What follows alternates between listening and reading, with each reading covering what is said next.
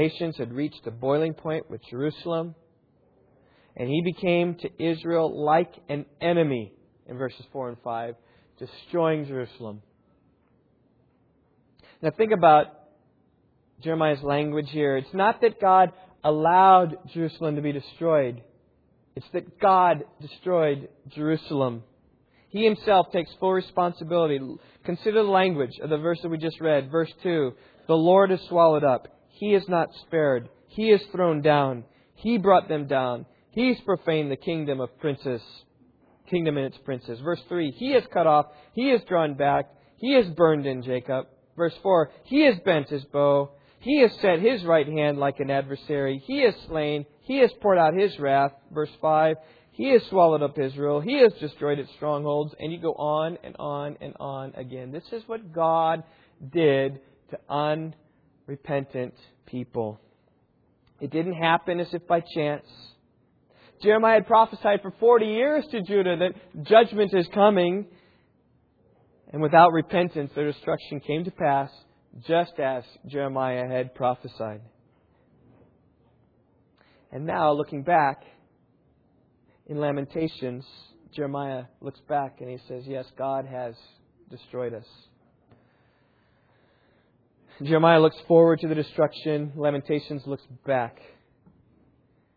And we see how verse 17 spells it out so clearly. He says, the Lord has done what He has purposed. He's accomplished His word, which He commanded from days of old. He has thrown down without sparing. He has caused the enemy to rejoice over you. He has exalted the might of your adversaries. There it is. God doing what He had purposed. He accomplished His word.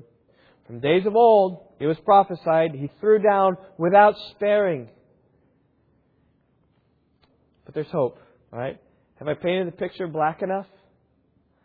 Yes, Phil, I have. All right. Well, there's hope in chapter 3. A hopeful prophet. And this is where we're going to camp and spend more time. And if I haven't painted the picture badly enough, chapter 4 and 5 paint more of the same. See, because the book of Lamentations, if you graph it, looks like this. Chapter 1, chapter 2, chapter 3, there's hope. And then chapter 4 and chapter 5, more and more desolation, sorrow and hardship. So everything climaxes in chapter 3. It's where hope comes. And it's not so much even that thematically it climaxes with the hope in chapter 3. It does it structurally as well. If you look at chapter 1, how many verses are in chapter 1? How many verses in chapter 2? How many verses in chapter 3? 66. How about chapter 4? How about chapter 5? Okay. Do you catch a common number here? What's the common number? 22. And what's special about the number 22? The Hebrew alphabet has 22 letters. Aleph, Beth, Gimel, Dalet, Hey, Vav, Zion, Het, Tet, Yod, Samak, Ayan, Pei, Tzadi, Kof, Re, Shin, Tav. 22 letters of the Hebrew alphabet. And chapter 1 begins with Aleph, verse 1, with Beth, verse 2, with Gimel, verse 3, with Dalet, verse 4. Every verse starts called an acrostic. Several Psalms are like that. I think Psalm 110, Psalm 119 is like that. It's just a common literary way in which Hebrew writers wrote. Chapter 2 is like that as well. Aleph, Beth, Gimel, each verse starting with a different letter. We'll skip chapter 3 and we'll go to chapter 4. Chapter 4 is the same way. A, B, C, D, all the right on down. Chapter 5 doesn't. But it still has 22 verses. But chapter 3 is different. Chapter 3 goes A, B, B, B, C, D, D. So we have 3 verses starting the first letter of the alphabet, and then 3 verses starting the second letter of the alphabet, and then 3 verses starting the third letter of the alphabet. And it just brings a climax, like something special here is in chapter 3. Bringing all of our attention. So if you could read this in the Hebrew text, all of our attention would be on chapter 3. Something is different here. It's also interesting about chapter 3 in and of itself. It ramps up and then it peaks right in the middle of chapter 3. And then it goes down as well. The beginning of chapter 3, Jeremiah speaks of his own personal woe. And then he finds his hope. And then he rehearses some of his sorrows and difficulties as well. So we'll get to hope, but we need to go here through Jeremiah's difficulty. Look here what he says. Verse 1, I am the man who has seen affliction because of the rod of his wrath. He's going to talk about his affliction here. We go through these, but I want to just summarize them. He views God, verse 3, as his enemy. His hand has turned against me. He views God as the one who has tortured him physically. He has caused, verse 4, my flesh and my skin to waste away. He has broken my bones. He's used God as the one who has tormented him emotionally. Verse 5, he's besieged me and encompassed me with bitterness and hardship. In verse 6, we see that Jeremiah sees him as the one who has led him into depression. In a dark place he has made me dwell, like those who have long been dead. Jeremiah views the Lord as the one who has stopped his every step.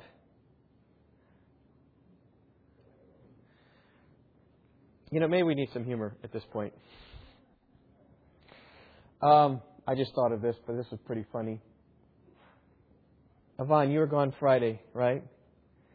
You were gone Friday. Evan was off to some seminar Friday. I was working in my office, and so Carissa played mother, and she was dealing with lots of different things. And you said, I think Carissa, you said you were going nonstop that whole day, right? And one day I come in, and I'm just hearing wah, wah, wah. I'm just hearing this baby just cry, and we have a 1-year-old, and I'm hearing him cry, and I'm like, Carissa, what is up? And I look over here, and Carissa had put him off in our family room area with a table there and blanket over it, so he was trapped and he couldn't get in here. And he just cried. And she said, now you can understand the patience of mom a little bit, right, Carissa? She said, I can't get anything done, Dad, because he's just so busy and stuff, and that's the only thing I do. So he's sitting up there on the table, it's all about this high. He's going, and I said, Carissa, there's got to be a better way. So I picked him up and tried to console him and gave him to Carissa and just said, let's deal with it a different way. Well, that's how Jeremiah feels in verses 7 and 9. He feels walled in. He can't go anywhere. Verse 7, he's walled me in so I cannot go out. He has made my chain heavy. Verse 9, he has blocked my ways with hewn stone. He's made my paths crooked. He's just stopped his way. And he was crying like our son David. Verse 8, he has forsaken him, not hearing his prayers. Even when I cry, I call for help, and he shuts out my prayer. In verse 10, 11, he's the one who's filled him with fear and tore him limb from limb. He is to me, this is God, to me is like a bear lying in wait, like a lion in secret places. He's turned aside my ways and torn me in pieces. He has made me desolate. He's just bear. He's given me fear because I'm fearing this bear is going to come out. This lion's going to get me. So far, he survived the Babylonians coming. He's like a Holocaust survivor who so far has walked free. But he feels scared. Feels as God as if one who shot arrows at him, who's landed and pierced him within. Verse 12 and 13, he's bent his bow, set me as his target. He made the arrows of his quiver to enter into my inward parts. He just feels pierced inside, the anguish from God. Jeremiah views God as the one who made his life miserable. 14 and 15, I become a laughing stock to all my people, their mocking song all the day. He's filled me with bitterness. He's made me drunk with wormwood. He has humiliated him in verse 17. He has broken my teeth with gravel. He has made me cower in the dust. A devastated city, an angry God, a devastated prophet, really. And the climax comes in verses 17 to 20. My soul has been rejected from peace. Picture this. I have forgotten happiness. Happiness is gone from me. No smiles, no joy. I've forgotten what it's like. I say my strength has perished, and so has my hope from the Lord. Verse 19 is sort of a prayer. Remember my affliction and my wandering, the wormwood and bitterness. Surely my soul remembers and is bowed down within me. At this point, we see Jeremiah as low as he can go. But listen, low is a good place to be. Don't think that because he's not riding the crests that it's a bad place for him to be. Low is a good place for him to be. Isaiah 66:1 says, "To this one I will look, who is humble and contrite of spirit and trembles at my word." God looks to those who are low.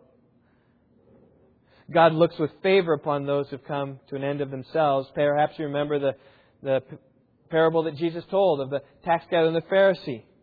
The Pharisee was riding high. He was obedient to God in many areas. God had worked in him. God, I thank you that I'm not like this tax gatherer. I'm not like the swindlers or unjust or drunkard. And God, you have made me like, I thank you that you made me to be like that, to be a righteous man. I'm religious. I haven't sinned. I fast. I pay tithes of everything I get. I can honor you, Lord. That guy's riding high. And then you have the tax collector who's riding low, who couldn't even come near the temple. He stood far off, wouldn't even lift up his eyes to the temple, was beating his breast and saying, God, be merciful to me, the sinner. I see my sin. I see the destruction. I see the sorrow. And Jesus says, that man went away justified rather than the other. Because everyone who exalts himself will be humbled, but he who humbles himself will be exalted. And it may be this morning that you're being brought low by the Holy Spirit, convicting your heart of your own sin. And if that's your case, I just encourage you to cry out to the Lord. For He alone can save you, and anyone who calls out to the Lord, everyone who calls upon the Lord will be saved. God, be merciful to me. And that's the one that God saves. And that might be a point of application for you this morning. You might be Jeremiah, crushed in every way. Or you might be one who's been brought low through some trials in your life.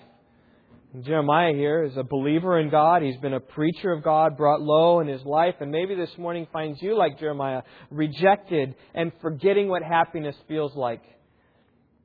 Having no strength and having no hope. If this is you this morning, then take hope. Because Jeremiah found hope in the Lord during these difficult days.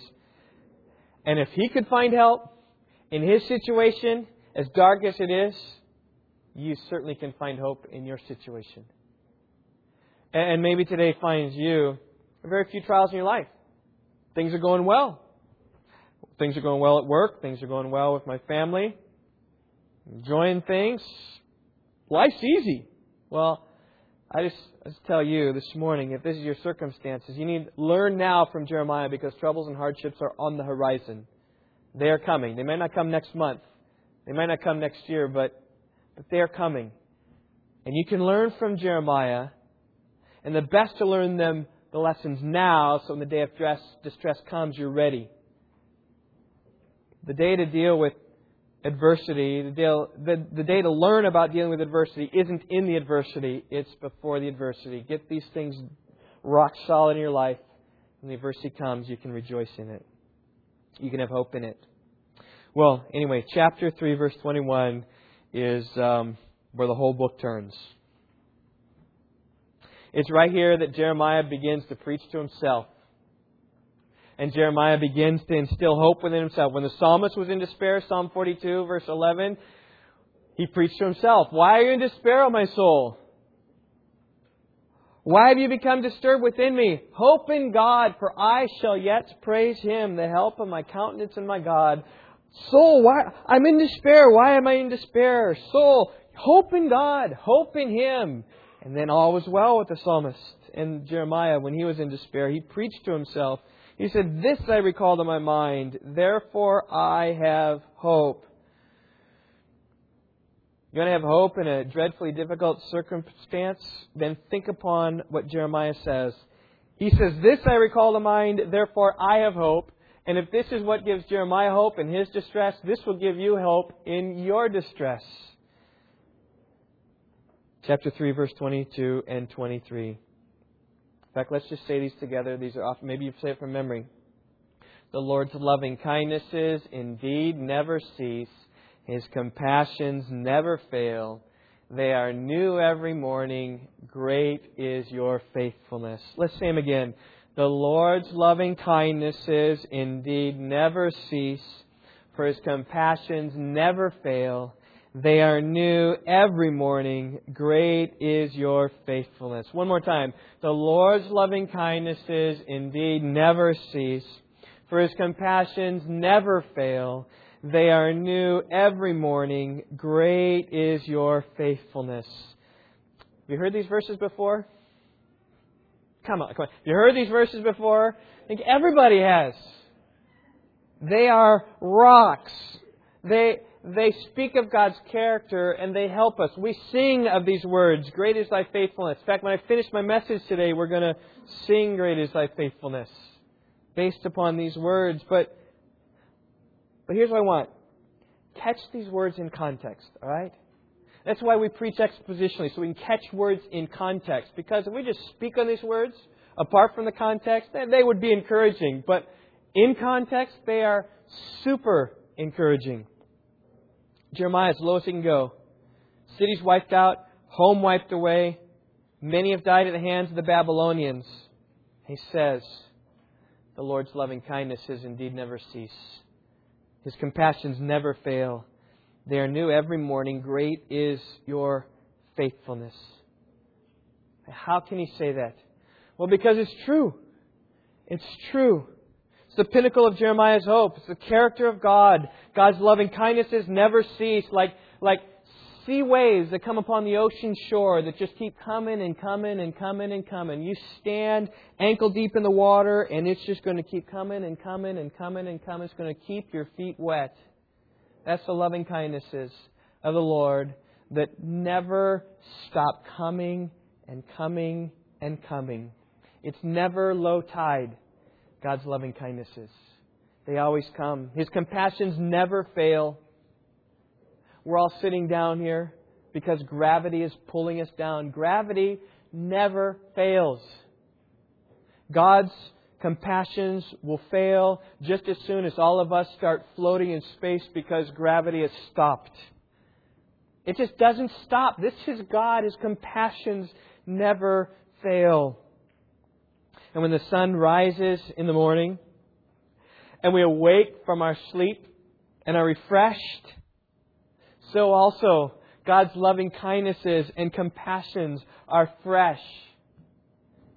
Every night at Walmart, I've been out there shopping sometimes late at night, 11, 12 o'clock, midnight, whatever. There's huge pallets. And what's happening on those pallets? Throughout the night, you got workers busy. They're restocking the shelves. Every night, God's loving kindnesses are being restocked so that come in the morning, they are nicely arranged, and it's going to come to be able to be used by us in the morning as loving kindnesses come. And when the sun goes down at night and we're laying our head upon a pillow, we can reflect upon His faithfulness throughout the day to sustain us another day. And these verses ought to bring joy to your soul. Do they? I hope they do. And that song that we sing, let's just sing the first stanza together.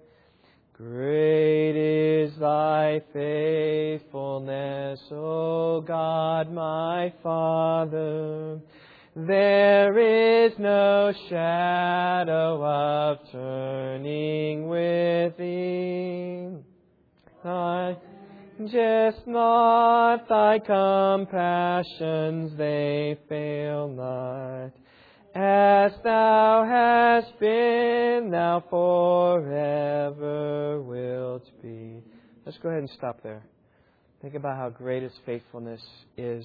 You know, I remember talking with a man one time who said, you know, I love the words to that song, but I don't really care for the tune because, as he said, it sounds like a funeral dirge. Does it? It does. It's not just a happy, everything's fine song. Because with Jeremiah, it's not happy, everything's fine. It's like, you know what, to tell you the truth, how you doing today? I'm doing awful. But God is on His throne and He is in control and His loving kindnesses are new every morning. His faithfulness is right there. I'm trusting in His loving kindnesses. And that's the tone of Great is Thy Faithfulness. The tone is exactly right in context here of Lamentations. Things are difficult, but there's hope in the character of God. And as we sing this, we can sing this in the most difficult of circumstances. And I just encourage you, when something comes terrible or awful comes, right? You hear of a parent passing away, or you lose a sibling, or one of your best friends dies, or your house burns, or any other disaster. You lose your job, or your house is foreclosed on. Any of these circumstances, I encourage you to think, you know what? Here's Steve's counsel to me. Sing, Great is Thy Faithfulness. Because that's what Jeremiah was doing. Life was a wreck, but he sang, Great is Thy Faithfulness. I once heard a pastor speak of the importance in singing as a church to make sure that you catch all the waves of emotion biblically. So many times there's just some songs in so many churches just sing at, as Bob Coughlin once said, sing at one bandwidth. Just sing this high joy thing. And churches, we need to sing the minor keys. So that in times of distresses, we can sing songs like Great is Thy Faithfulness and others. I once heard of a pastor, the same pastor was talking about this, talking about how he made a hospital visit to a couple whose baby had just died. And I'm not sure whether it was stillborn or whether it came out with some problems and died. But he was there, and I don't know, mom was holding the baby. They're just there very... very somber, serious, reflective, difficult time. And this woman had been trained in the church and was there, and she said, "Let's sing the doxology." You know the doxology? Let's sing it. Praise God from whom all blessings flow. Praise Him, all creatures here below. Praise Him above the heavenly host. Praise Father, Son, and Holy Ghost. Amen. And you know what she was saying by that? She's saying, I have my dead child in my arms. But I have resolved that come good or bad, I'm still going to praise the Lord. And that's what Jeremiah is saying here. He's saying, come good or bad, I'm going to praise the Lord.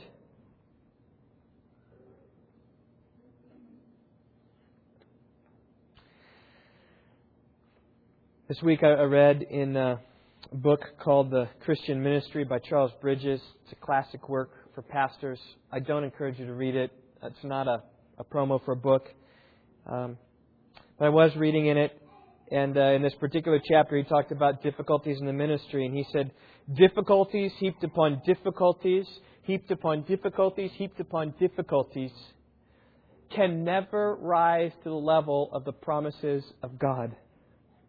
I don't care how big your problems are, your promises of God are higher. And that's what he's saying here. Your loving kindnesses never cease. Your compassions never fail. It's high above here. And though it's difficult, and though it's hard, and though it's really hard, God, your compassions never cease. Your problems can't beat God's promises. And when you're in the greatest hour of despondency, that's when you need to preach to yourself. That's what he does here in verse 24. The Lord is my portion, says my soul. Therefore, I have hope in Him. That's where I'm hoping. I'm hoping in the Lord. Now, what's further amazing about these words is that there is no hand of deliverance in Jeremiah's sight. It's not like there's hope physically for the situation. I mean, it's not like Egypt is going to rise up and come in like gallant warriors and fight off Babylon and go in and rescue them and bring them all back. No, the situation is completely helpless. The city's totally wiped out. No army, no government.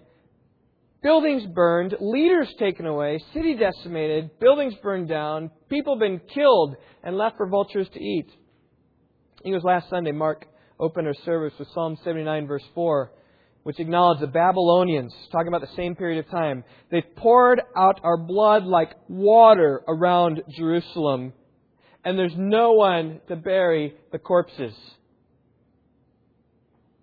He's got bodies around. Stink and stench because of rotting bodies, and the vultures are coming down and just eating the bodies because there's too many to take care of. The Babylonians didn't bury any of that. I mean, it's absolute destruction here. And Jeremiah says, the Lord is my portion. I have hope in Him. In this way, he's like Job. The Lord is given, the Lord is taken away. Blessed be the name of the Lord. God gives, He takes. Whatever my heart's going to say, blesses the name of the Lord. Later, Job will say, though He slay me, yet I will hope in Him. Habakkuk 3, 17 and 18. Though the fig tree should not blossom, and there be no fruit on the vines. Though the yield of the olive should fail, and the fields produce no food. Though the flock should be cut off from the fold, and there be no cattle in the stalls. Yet I will exult in the Lord. I will rejoice in the God of my salvation. Doesn't matter what's going on the outside. Doesn't matter how terrible life is. I'm not into worshiping God thing only because of what He gives to me. Yes, He does give great blessings. But there are times when great curses come upon God's people because of the disobedience. Jeremiah was obedient. But the country in which he was disobedient. Think of our nation. Our nation is becoming a disobedient country. And though we are seeking to be obedient to the Lord, there may be some infliction of God upon us. We need to be like Jeremiah in those days. Hope in the Lord. And though the oil prices be $15 a gallon, and though the price of food be quadrupled, and though the stock market completely fail and we lose all of our savings, and though we lose our job, and though we lose our spouse, and though we lose our house, yet I will exult in the Lord. That's the message of Lamentations. And that's where our hope is.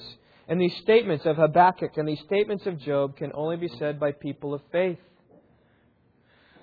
When Jeremiah said here in verse 24 that he had hope in God, it wasn't because he knew that he was going to be delivered from the hand of the enemy. In fact, Jeremiah had no promise of deliverance. In fact, Jeremiah himself knew that no deliverance was coming. He prophesied in Jeremiah 25 verse 11, how the whole land will be a desolation and a horror, and these nations will serve the king of Babylon for 70 years. He said, when this destruction comes, guys, it's going to be 70 years that you're off in Babylon. 70 years of destruction. And by this time that this happened, Jeremiah had already been preaching for 40. So even if he started preaching at age 15, he was, 55 when the destruction came, and then he'd be 125. Then by the time things reached, there was no hope for him. It wasn't coming back. And yet still he could praise the Lord. And so the key here is it wasn't for physical deliverance that Jeremiah hoped. Rather, he's hoping for God to carry him through the deliveries. And you know what? It's possible to live victoriously through your hardships. Look at verse 25. The Lord is good to all those who wait for Him, to the person who seeks Him. It is good that he waits silently for the salvation of the Lord. It is good for a man that he should bear the yoke of his youth. Let him sit alone and be silent, since he has laid it on him. Let him put his mouth in the dust. Perhaps there is hope. Let him give his cheek to the smiter. Let him be filled with reproach. Here is the key. For the Lord will not reject forever. I think here he's speaking corporately. He's speaking here where Job speaks about the issue, the problem of suffering individually. Jeremiah here talks about the suffering nationally. He's saying God isn't going to reject us forever. His covenant was made with Israel. It's only going to last 70 years. Though they're in exile, there will be a day in which God brings them back into the land. It was His promise, and He accomplished it. Ezra and Nehemiah are all about that. God being faithful to His promise, Jeremiah 25:11, that after 70 years, they can rebuild the city. And the reason why God brought them back after 70 years is stated clearly in verse 32. If He causes grief, then he will have compassion according to his abundant loving kindness. See, Jeremiah knew of God's goodness and grace, though it would come later. He knew that suffering comes now, but the glory comes later. As William Cooper wrote, "Judge not the Lord by feeble sense, but trust Him for His grace. Behind a frowning providence, He hides a smiling face." Right? And that's what verse 32 is talking about. Behind a frowning what's the word? Providence. That's right. Behind a frowning providence is coming the smiling face. Yeah, see, the destruction's coming now, but His compassions are coming right behind that at some point. And it might be a while, but it's coming. God's perspective of causing grief starts here in verse 33. He does not afflict willingly or grieve the sons of men to crush under His feet all the prisoners of the land, to deprive a man of justice in the presence of the Most High, to defraud a man of his lawsuit. Of these things the Lord does not approve. In other words, when God's hand of judgment comes, when He was destroying Jerusalem, it wasn't because He's a cosmic killjoy who derives a sadistic pleasure out of those who suffer. That's not it at all. See, when the Lord afflicts, it's because His justice and His holiness compels Him to afflict. Though in His heart He has a tender heart of compassion that is grieved at the same time. He's the judge, casting judgment upon His Son. By the law He's got to do it. And in His heart He's not. I heard of a pastor one time who church disciplined his own son. Went through Matthew 18. The boy is still rebellious and off and gone. And he stood before the church. He said, "My son is unrepentant. And we have gone before the elders and talked about it and all." And he disciplined his son. And the way this pastor disciplined his son is exactly the same way that God destroyed Jerusalem. It was what has to be done for the purity of the church. But it was done with a heart of grief because they didn't repent. That's how God chastens. And finally, verse 37 and 38 are the stabilizing forces in all of Jeremiah's thinking. It's the sovereignty of God. It's the absolute sovereignty of God. Two rhetorical questions. Who is there who speaks and it comes to pass unless the Lord commanded it? Is it not from the mouth of the Most High that both good and ill go forth? The question, who speaks and it comes to pass unless God is the one who spoke it ultimately and come to pass? Nobody. There's nothing outside of God's sovereign will. Someone speaks something, it comes to pass. Even if Babylon speaks and comes to pass to destroy Jerusalem, it's God's hand that's doing that. God has commanded it. If you have doubts about that, you can read Habakkuk. God was speaking to Habakkuk and said, "I'm going to do something wonderful in your sight.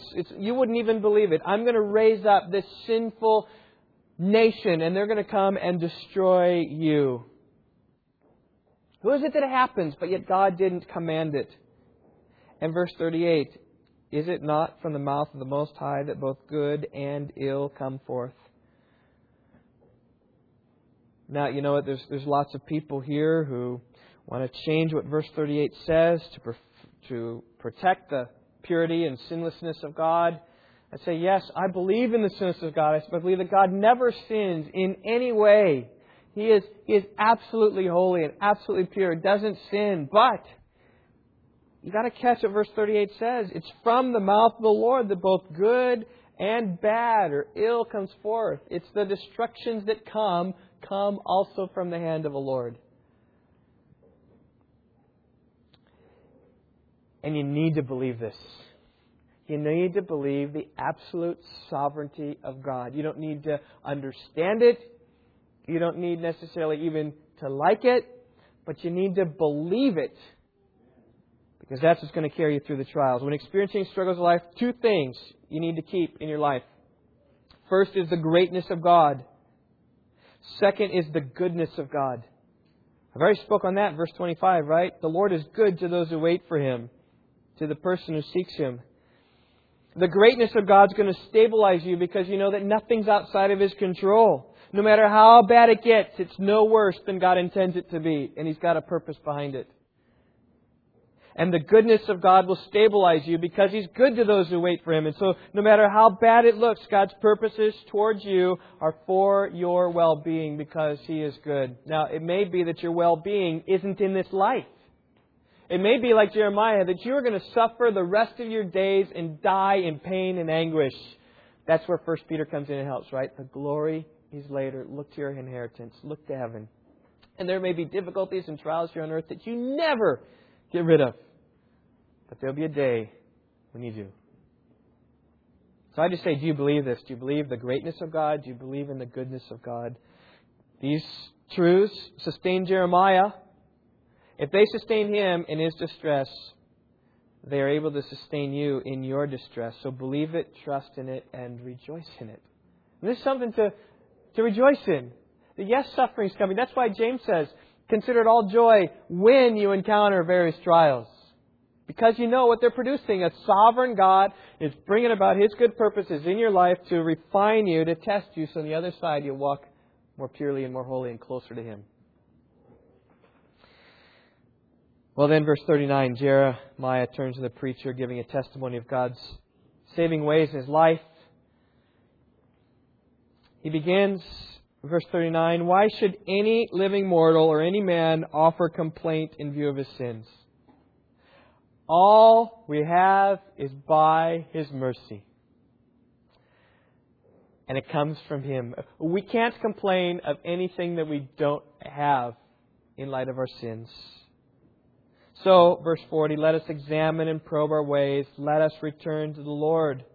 Here's an exhortation to everybody. Yes, we're in exile. It's going to be, but let us worship the Lord in this time. And I think his words probably fell on deaf ears, just as they'd fallen on deaf ears for 40 years previously.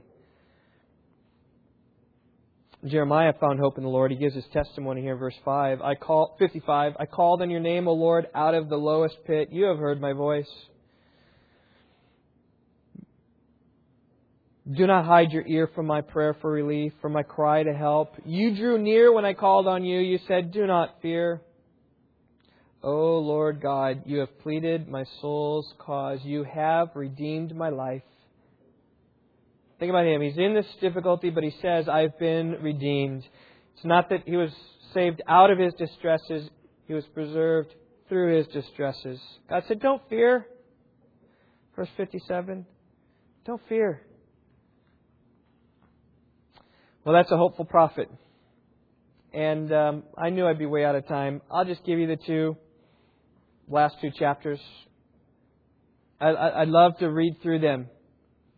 But they are on the downward spiral again. And Phil, I'll follow your advice, all right? We've got enough of that stuff. But verse 4 says, a punished people. A punished people. You just see here about how God accomplishes wrath. Punish them. Chapter 4, verse 22. The punishment of your iniquity has been completed. Awful, awful things. Mothers eating their children. People who are alive wishing they had died by the sword because now they're pining away in their hunger. Just awful, awful things here. But this is how Hebrew language works. It brings up to the hope, and then it comes down lest we forget what the circumstance is really like. I say this. Do you have it bad? Next time you think, hey, I've got it really bad, read Lamentations chapter 4. Because it's every bit as bad as chapters 1 and 2. And then chapter 5 continues the way. It's a humble prayer. It says, verse 5, verse 1, remember, O Lord, what has befallen us. Look and see our reproach. Just remember us, God. And then in verses 2 through 18, which we could read, he just speaks of our situation. We've lost our inheritance. We've become orphans. Verse 4, we have to pay for our drinking water. Now, for us, it's not a big deal, but for them, that was a big deal. So oppressed. They have to pay for their water, which they're trying to get out of the ground. There's no rest. They are dependent Their fathers have sinned. They're slaves. They're in a dangerous situation. They're unprotected. They're oppressed. They have no joy. They have no happiness. They're depressed. Zion is desolate. It's awful. And God, you know these things, so remember us. And then comes the conclusion, you, O Lord, rule forever. It is the sovereignty of God. It's where he finds his refuge. Your throne is from generation to generation. There's his hope. And here's his real question. This is a question like Job. Why do you forget us forever? Why do you forsake us so long? Restore to us, O Lord, that we may be restored. Renew our days of old. Unless, and this is real feelings of Jeremiah. Unless you have utterly rejected us and are exceedingly angry with us. Can I say, are you done with us? Are you done with your promised people? Have you rejected us forever? That's where he's feeling. He's feeling so down. And it kind of ends on a minor note. In fact, it is interesting how verse 22 ends. The Jews at sometimes have some celebrations where they read the book of Lamentations. And when they do that, they don't end at verse 22. They read verse 21 again. And I just want to close where the Jews close. Restore us to you, O Lord, that we may be restored. Renew our days as of old. And I just say again, look here. This is the sovereignty of God. God, you restore us to you, so that we may be restored. Because we're not going to be restored any other way, God, unless you're the one who restores us. And that's ultimately where his hope is found. It's a great, humble prayer. It's a prayer for mercy. So I just trust that in these days we hold firm. The greatness of God, the goodness of God, His loving kindnesses indeed never cease. His compassions never fail. They're new every morning. Great is His faithfulness. Let's cling to those things, church family. Let's pray. Lord, I pray that you would take these words, dig them into our hearts, cause us to believe them and trust in them. And I think when the trials come and all hope seems lost, and we find our strength in the mighty cross. Only there, only Jesus, only there can I cast my burden down. Only Him, only Jesus. Only there is joy and sorrow found. It's my message this morning, God. It's only in Jesus, it's only in you that our hope and sorrow is found. So convict where hearts need to be convicted. Comfort where hearts need to be comforted. And prepare where hearts need to be prepared. So that we might suffer for your glory. I pray in Christ's name. Amen.